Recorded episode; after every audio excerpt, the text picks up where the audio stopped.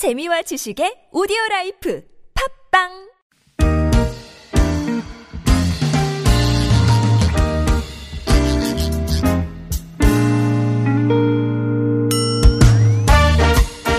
서울 속으로 2부 시작됐습니다. 오늘 화요일 건강 상담으로 함께 하시는 날이죠. 연세대학교 의대 가정의학과 이덕철 교수님 스튜디오로 모셨습니다. 어서 오십시오. 네, 안녕하십니까. 안녕하십니까. 자, 궁금한 점 있으신 분들 구글 플레이나 애플 앱스토어에서 TBS 앱 내려받아 설치하시면 실시간 무료 메시지 보내실 수 있겠습니다. 문자 이용하실 길은 샵 0951번, 우물정 0951번입니다. 단문 50원, 장문 100원의 정보 이용료 추가되겠고요. 어, 카카오톡도 TBS 라디오와 플러스 친구를 맺으시면 한 번 맺으시면 쭉 무료로 참여하실 수 있습니다. 연령 정보, 성별 정보 알려주시고요. 어떤 질환 겪고 계신지 좀 자세히 적어 보내주시면 어, 좀 더 정확하고 어, 안전한 네, 상세한 정보 나갈 수 있겠습니다. 어, 이 얘기가 좀 민감하긴 한데 어, 여쭤보고 시작을 해야 될 것 같아요. 고혈압 약 때문에 네. 여기 네. 좀뭐 발암 물질, 네. 어, 발암 성분이 들어가 있다. 네, 뭐 이런 얘기가 있어가지고 지금 뭐 저 식약처에서 전수 조사를 하고 있는 것 같은데 네. 이저 고혈압 약은 뭐 매일 먹어야 되는 분들도 네. 많잖아요. 이 어- 어떻게 대처하면 좋겠습니까? 많이 이렇게 혼란스러우셨고 걱정 많이 하셨을 거예요. 사실은 어 60세 넘어가시는 분들의 한 55% 60% 정도가 고혈압을 갖고 계시거든요. 그래서 예. 고혈압 약을 굉장히 많이 드시고 네. 게다가 자신이 어떤 약을 드시는지도 잘 모르시는 경우가 굉장히 많기 그 때문에 병원 처방해 주는 대로. 예, 예. 네. 그래서 어, 이 고혈압 약이 내가 먹고 있는 약이 발암 물질이 들어가 있는 건지 굉장히 좀 걱정하셨을 텐데요. 예. 이때는 어, 어떤 그 병원이나 어, 약국에 꼭 상의를 한번 해보시기 바라고요. 네. 이번에 문제가 된 거는 발살탄이라고 하는 어떤 재료, 그 중국에서 만든 재료가 사용된 약재가 음. 어, 문제가 되는 것입니다. 그런데 예. 발살탄이라고 하는 약재를 사용한 그 고혈압 약이 그렇게 많지는 않거든요. 사실은요. 네. 종류는 많지만 우리가 아주 많이 흔히 사용되는 그런 약 들은 아닐 수가 있는데요. 음. 그러니까 꼭 한번 확인을 조금 해 보셔야 됩니다. 예. 이런 과정이 조금 까다롭고 좀 불편하시겠지만 네. 어, 꼭 한번 안전을 위해서 확인을 한번 해 보시는 것이 좋겠습니다. 예. 8099번 님은요, 오른쪽 발톱 바로 아래쪽과 안쪽 복숭아 뼈 아래에 어, 멍자국이 있습니다. 어디 부딪혀서 다친 것도 아닌데 병원 가서 봤더니 습진이라고 합니다. 지난해부터 지금까지도 계속되고 있는데 많이 심한 건가요? 하셨습니다. 아, 예. 그렇게 1년 정도 이렇게 되고 있다고 한다면은 피부에 관련된 얘기겠죠. 그래서 습진 내지는 어떤 거기 접촉성 피부염이라든지 어, 그런 어떤 자극되는 것이 있지 않을까 생각이 듭니다. 예. 어, 일단은 좀그 연고 발라 보시고 어, 좀 차도가 없으면은 어, 진료를 한번 받아 보시는 것이 좋겠습니다. 네. 어, 덕선 님은, 음, 67세 남성인데요. 평소에 손가락 전체가 많이 아프다고 하셨네요. 이거 이상으로 어떻게 표현이 안 되시나 보다. 그냥 손가락 전체가 많이 아프다. 예. 이유가 뭘까요? 하셨습니다. 네, 이렇게 손가락이 마디가 여러 개가 아프다고 한다면은요. 그것은 어떤 관절염인데 전신적인 작용을 하는 관절염. 그러니까 한두 군데만 아프다고 한다면 그걸 많이 사용하셨거나 예. 어, 이럴 때 아플 수가 있잖아요. 네네. 그런데 이거는 어떤 자가 면역 질환의 항체. 예를 들어서 뭐 리우마티스라든지 그 이제 비슷한 어떤 어, 질 병일 수가 있으니까요. 예. 이 부분에 대해서는 한번 검사를 받아보셔야 됩니다.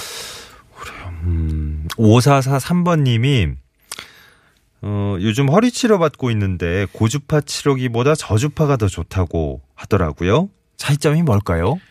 네, 어떤 이게 고주파 치료, 저주파 치료는 서로 완전히 어떤 다른 개념이기 때문에요. 뭐가 어떤 게 더 좋다고 얘기를 할 수는 없는데요. 만성 통증 치료의 저주파 치료라고 하는 거를 좀 그 원리를 조금 말씀을 드리면요. 피부에 이렇게 전기 패드를 붙여 가지고 아주 약한 전기를 흘려 보내 주면 감각 신경을 자극해서요. 통증이 뇌로 가는 어떤 그런 신호를 갖다 차단시켜 주는 것입니다. 아, 그래서 어, 편안하게 이게 가장 큰 장점은 이제 그 손쉽고 편안하게 집에서도 이렇게 사용할 수 있는 어, 그런 어떤 방법이라는 거죠. 그 반면에 이제 고주파 치료라고 하는 거는 고주파를 발생시켰을 때 열을 가지고 열을 가지고 어, 신경이 분포되는 것 을 갖다가 이렇게 어저 억제하고 손상시키는 거거든요. 예. 그 조직을 갖다 응고시키는 겁니다. 네. 그러니까 저희는 이걸 침습적이라고 얘기하는데 보다 더 이렇게 공격적이죠. 이제 이제 음. 네네네. 어, 치료 방법이요. 예. 그래서 편안하게 하실 수 있는 거는 저주파 치료고 예. 어, 경우에 따라서는 좀 근본적인 어떤 치료를 하실 할 때는 음. 병원에서 이제 어떤 고주파 열 응고 치료도 하기도 합니다. 예, 그래서 고주파보다 저주파가 더 좋다, 뭐 이렇게 딱히 단정 짓기는 그렇지만 어떤 면에서 더 좋다 고 하셨는지 그런 얘기를 들으셨는지는 알겠네요. 네, 이렇게 쓰- 그 환자분이 개인이 그러니까요. 손쉽게 사용할 네네. 때는 저주파 예, 치료를 예. 해야죠. 0161번님은 64세 여성입니다. 지난해 9월에 인동심, 인공심박동기 시술을 받았습니다. 어, 6개월쯤 지난 뒤부터 고혈압 처방을 받아서 3개월째 약을 먹고 있습니다.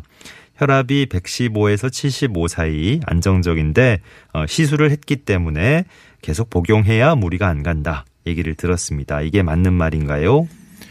근데 고혈압이라는 것 자체가 이 병이 관리를 하는 병이지 치료를 하는 병은 아니기 때문에요. 이렇게 약을 드시면서 어떤 목표 혈압 내로 잘 유지가 되면은 그 혈압약을 계속 드시는 것이 맞습니다. 예. 어, 직접 심장 리듬하고 혈압하고 이렇게 직접 관계가 있다는 것보다는 어, 혈압이 높아지면 심장이 무리가 되고요. 네. 그렇게 되면은 이제 그 안 좋게 되겠죠. 예. 혈압약은 계속 드시는 것이 맞습니다. 음, 오늘 뭐 코너 시작할 때도 잠깐 말씀을 드렸습니다만 요즘 또 어, 많은 분들 관심이 네. 예, 집중이 되고 있는 예, 이런 소식이 있기 때문에 한번 체크를 하시는 게 좋겠다는 말씀 어, 네. 아까 시작할 때 한번 해주셨고요.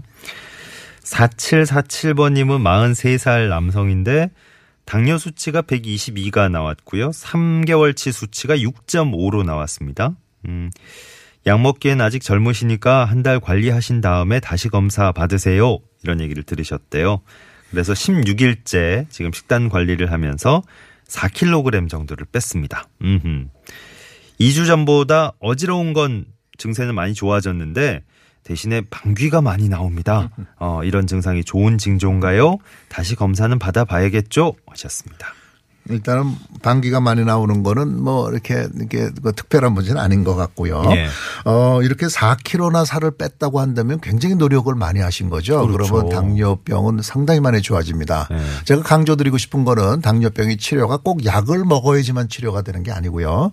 이런 생활 습관을 바꿔주는 것도 굉장히 중요한 치료입니다. 네. 그리고 당뇨병 환자에서 3개월 평균 혈당이 목표치가 6.5기 때문에요. 어떤 그 약을 먹기 전에 벌써 이런 치료 목표를 달성된 분이죠. 그렇기 때문에 어 이분은 어 이렇게 더 운동하시고 지금 이렇게 그 체중 관리를 잘 하시면은 네. 어요 수치를 더 좋게 유지하면서 네. 약물이 치료 없을 수도 있고요. 네. 나이가 들어가면 자꾸 이것이 좀 안 좋아지거든요. 그러면 그때 가서 이제 약을 드시면 될 것 같습니다. 예. 4295번님이 40대 후반 남성입니다. 네. 공복 혈당이 120에서 140 사이로 더 내려가지도 않고 올라가지도 않고 3년째 계속 그, 그대로 예, 계속된다 그러셨네요. 나름대로 식이요법과 운동을 병행하는데 어, 나빠지지도 않고 좋아지지도 않는다. 예, 걱정을 하셨어요.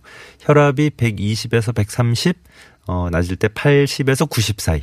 예, 좀 걱정입니다. 어떨까요? 하셨습니다. 네, 공복 혈당은 그렇게 나쁜 편은 아닌데요. 네. 우리가 공복 혈당의 어떤 목표가 아, 70에서 130 정도라고 얘기를 하고 있습니다. 어허. 그러니까 조금 높기는 하지만요. 예. 이런 부분들은 좀 생활 습관도 철저히 하면 될 것 같고 좀 식후 2시간 혈당, 2시간에 정확히 재서야 됩니다. 그때 네. 식후 2시간도 어떤지 이두 개가 짝이 서로 다르게 움직일 수가 있습니다. 음. 그래서 어, 식후 2시간 혈당이 160에서 180 정도 되는지를 좀 확인해 보시고요. 예. 그리고 병원에서는 3개월 평균 혈당이 6.5% 정도 되는지 음. 어, 한번 좀 다른 종류의 어, 어떤 수치도 확인해 보시는 것이 좋겠습니다. 예. 어, 0721번 님이 만 41세 미혼 남성입니다. 어, 사연이 굉장히 긴데, 요게 지금 제가 잠깐 봤더니, 어, 그동안의 경과를 한번 쭉 써주신 것 같아요. 평소의 생활 습관은 음주를 한 주에 두 번 정도 하고, 예, 비흡연자입니다. 한 10년 이상 정도를 역류성 식도염을 앓고 있어요. 근데 최근 두 달 사이에 호흡곤란까지 오- 오고 어, 막 이렇게 공포감이 엄습하고 이래서 내원을 했더니 식도염이 원인이 아니고 불안장애로 보인다. 어, 그런 진단을 받으셨대요. 그리고 이제 그 증상이 나타날 때 먹는 약을 받았는데 별 효과가 없어서 한 달간 식후에 세 번 그렇게 먹, 챙겨 먹는 약을 따로 처방을 해 주셨습니다. 한 네 번 그렇게 먹으니까 불안 장애도 거의 없어지고 근데 이렇게 한 이후로 평소에 느끼던 목 통증 그리고 이물감 이런 게 싹 사라졌다 그러시네요. 어. 궁금한 거는 이런 불안 장애, 공황 장애에도 식도염과 같은 증상이 생길 수 있는 거니까 이렇게 질문하셨습니다. 네, 맞습니다. 이렇게 공황장애의 증상이 꼭 이렇게 숨이 답답하고 뭐 식사, 밥이 잘 넘어가지 않는 것 같고 가슴이 답답하고 어, 두근거리고 이런 식으로 표현하시는 분들이 굉장히 많습니다. 그래서 예. 이두 질병이 좀 이렇게 색깔일 수는 있는데요. 어, 이렇게 진단을 잘 하셨네요. 이렇게 약을 드셔본 다음에 음흠. 그런 증상이 없어지는지를 보는 것도 굉장히 진- 중요한 진단 기준이거든요. 네. 어, 꾸준히 약을 드시면서 천천히 좀 줄여가는 어, 방향으로 하시는 것이 좋겠습니다. 네. 7322번님 40대의 마른 체형의 여성입니다. 위내시경 검사를 하면 위가 깨끗하다 그러는데 저는 늘 소화불량에 시달리고 있어요. 자주 체하고 평소에 특별히 과식하는 것도 아니고 소식을 하는데도 늘 속이 더부룩해서 소화제를 자주 먹는 편입니다. 이렇게 소화제를 자주 먹는 것 때문에 그럴지 소화불량 없앨 수 있는 방법도 함께 알려주시면 감사하겠습니다. 하셨습니다. 네. 많은 분들이 궁금해 하시는 내용인데요. 위 내시경을 해서 괜찮다라고 음. 하는 거는 구조상 이상이 없다는 얘기입니다. 그러니까 네. 어떤 궤양이라든지 어떤 덩어리라든지 이런 게 없다는 얘기고요. 예. 소화가 안 되는 것은 기능이 뭔가 문제가 있는 거거든요. 음. 이렇게 자율적으로 움직여야 되는 기능이요. 얼마든지 네. 이렇게 될 수 있습니다. 예. 이 부분에 대해서는 여러 가지가 작용을 하는데 가장 중요한 게 스트레스겠고요. 그다음에 네. 어. 두 번째가 유산균.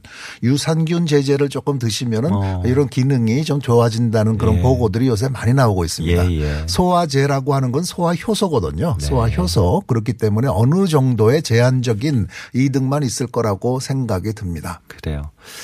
그 보통 이제 저 대장 내시경 뭐 이런 거 받아보면 깨끗하다 그러는데 왜 네, 이렇게 나는 불편할 수 있죠.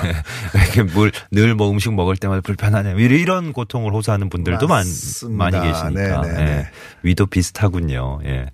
6212번님 어 75세 여성입니다. 과민성 방광염 약을 어 매일 3년째 지금 드시고 계시대요. 언제까지 먹어야 되나요? 하셨습니다. 어, 과민성 방광염이라고 하는 것도 이것이 근본적인 것이 달라지는 것이 아니기 때문에요. 예. 증상에 따라서 약을 드시면은 되는데요. 어, 증상이 조금 완화됐을 때는 좀 약을 조금 늦춰봐도 관계는 없겠습니다. 그런데 네. 계속해서 드시는 것이 원칙이라고 생각을 하셔야 됩니다. 예. 알겠습니다. 어, 종영 님이 65세 택시기사입니다. 자다가 가끔씩 장단지가 돌덩이처럼 단단해지고 쥐가 나고 그렇습니다. 이유가 뭘지요? 아니, 제 주변에 같은 증상 겪는 분들이 의외로 많던데, 어, 정확히 어디가 문제인지 잘 모르겠습니다. 하셨어요. 아, 아마 이렇게 택시 기사님이기 때문에 같은 자세로 오래 있다 보니까 음. 근육이 좀 뭉쳐져서 그런 것이 아닌가 싶습니다. 예. 어, 그래서 어, 이렇게 해서 다른 어떤 뭐 질병, 어, 신체적인 질병 때문에 나타나는 증상은 아닌 것 같고요. 네. 이렇게 쉴 때마다 조금 이렇게 스트레칭도 하시고요. 좀 근육 이완 운동을 좀 해 주셨으면은 어, 좋겠습니다. 그러니까 운전 오랫동안 하시는 분들, 장거리 노선 타시는 분들도 많고 그런 분들은 진짜 그 뭐 하지 정맥류라든지 뭐 그렇죠. 이런 그저 직업 특성상 오는 특성상, 예, 예. 위험한 그런 증상들이 있잖아요. 예, 예. 이렇게 방광 쪽에 문제도 좀 있고요. 맞아요, 전립선도 맞아요. 좀 있고 그럴 수 있습니다. 예. 예, 예. 그 이제 조금 증상이 심하다 싶으면 전문적인 검진을 좀 받아 보시는 게 나을 것 같은데요. 뭐 검사도 좀 필요하겠고요. 예. 우선은 이렇게 그 쥐가 자주 나실 때는 음. 좀쉴 때마다 좀 다리 좀 뻗으시고 좀 스트레칭 하시고 좀 마사지도 해 주시고 이런 부분들이 중요하겠습니다. 틈틈이 좀 네. 어, 습관적으로 그렇게 해주시는 게 좋겠고 그게 안 되고 조금 이제 그렇게 하는데도 계속 이런 증상이 문제가 있으면은 진료를 받아 보셔야죠. 예 지금 저 종영님 같은 경우는 어, 어떤 쪽으로 가시면 내원을 하시면 제일 좋을까요? 어, 지금 어느 쪽에 어떤 문제 때문인지가 분명치가 않기 때문에요. 음, 예, 예. 이런 경우는 저는 주치의를 말씀을 드립니다. 그러니까 일단 모든 아, 문제를 어. 관리해 줄수 네네네. 있는 예. 그 다음에 어떤 부분인지에 따라서 예. 어떤 전해질인지 아니면 영양소인지. 근육인지 신경인지 네네. 여기에 따라서 좀 달라지겠죠. 예. 그리고 아까 그 질문도 들어왔는데요. 예. 이렇게 어, 관절염, 손가락 관절염이 이렇게 많이 아프실 아, 때는 네네네. 사실은 과는 류마티스 내과가 제일 이제 적당한데요. 그래요. 이 부분도 이렇게 주치의하고 상의하시면 되겠습니다. 일단은 예, 1차 진료를 한번 가까운 데서 받아보시고 네. 예, 동네 가까운 데서 받아보시고 어, 다음에 또 조언을 해주실 테니까 네. 예, 조금 더 전문적인 그 소견이 필요하면 2차 검진 한번 받아보시는 네, 걸로. 맞습니다. 네. 자 연세대학교 의대 가정의학과 이덕철 교수와 함께한 건강 상담 오늘 여기서 마무리합니다. 감사했습니다. 네, 안녕히 계세요. 네.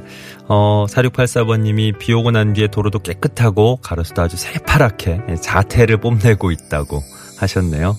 자연의 고마움을 다시 한번 느끼게 된다고 하셨어요. 음. 오늘 낮 기온은 크게 오른답니다. 서울 낮 기온 28도까지 올라간다 그러네요. 네, 습도 관리도 좀 어, 잘 해주셔야 되겠는데요. 평소보다 좀 마음도 여유롭게 예, 가져주시고 볼빨간 사춘기의 바람 사람 끝곡으로 전해드리면서 서울 속으로 물러갑니다. 내일 다시 뵙죠. 고맙습니다.